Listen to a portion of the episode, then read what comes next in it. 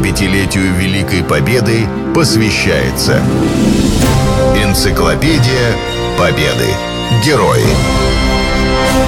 Программа создана при финансовой поддержке Федерального агентства по печати и массовым коммуникациям. Степанищев Михаил. Летчик. Дважды Герой Советского Союза. Михаил Тихонович Степанищев. Летчик-штурмовик. Дважды Герой Советского Союза. В войну с немцами вступил в июне 41-го. Летал рядовым летчиком, потом командовал звеном и эскадрильей.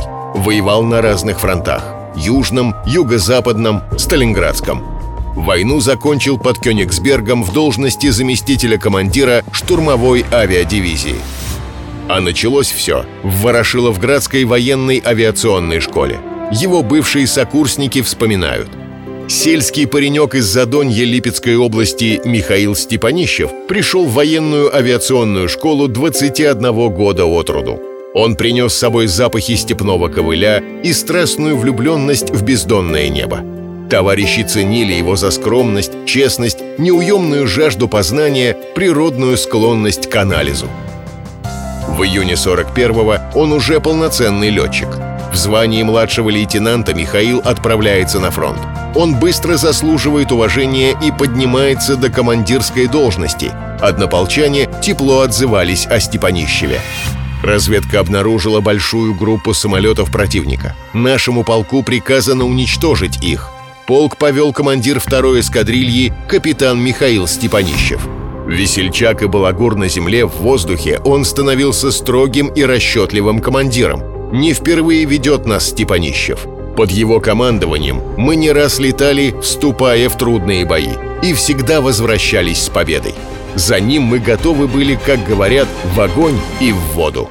Был случай, когда в штурмовик Степанищева попал снаряд немецкой зенитки.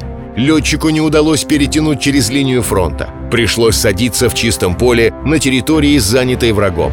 На помощь командиру бросился ведомый.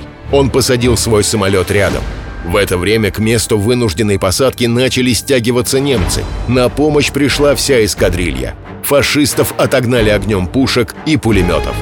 Ведомому удалось таки поднять самолет в воздух с четырьмя членами экипажа вместо двух. Степанищева удалось спасти. Михаил Тихонович был не только смелым летчиком. Он отличался рационализаторским умом. Однажды у него кончились боеприпасы, и он упустил немецкий бронепоезд. Вернувшись на аэродром, поставил техникам задачу увеличить боекомплект штурмовика. Поначалу идея показалась нереальной. Однако спустя несколько дней Степанищев одним из первых поднялся в воздух с 600 килограммами бомб вместо расчетных 400. Правда, пришлось уплотнить взлетную полосу. Зато утяжеленная эскадрилья в первый же вылет с двух заходов разбомбила укрепления врага, которые не поддавались прежним кассетным фугаскам меньшего калибра.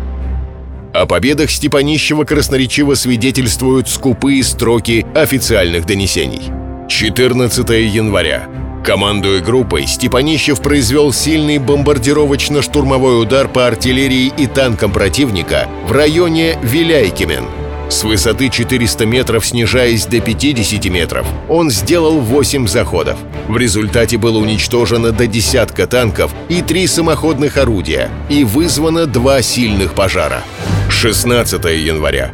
Группа штурмовиков под командованием майора Степанищева нанесла удар по артиллерии, танкам и живой силе противника в районе Бруттен и Скяшупен. Снижаясь до 150 метров, группа семью заходами уничтожила две минометные батареи, несколько автомашин с грузом и боеприпасами и дороты солдат и офицеров противника. Первую золотую звезду героя Михаил Тихонович получил за 127 успешных боевых вылетов и образцовое выполнение боевых задач под Сталинградом. Вторую звезду вручили за освобождение Донбасса, Северного Кавказа и Крыма. Его последняя штурмовка прошла под Кёнигсбергом. Всего за годы войны Степанищев совершил 234 боевых вылета. 75-летию Великой Победы посвящается Энциклопедия Победы. Герои. Программа создана при финансовой поддержке Федерального агентства по печати и массовым коммуникациям.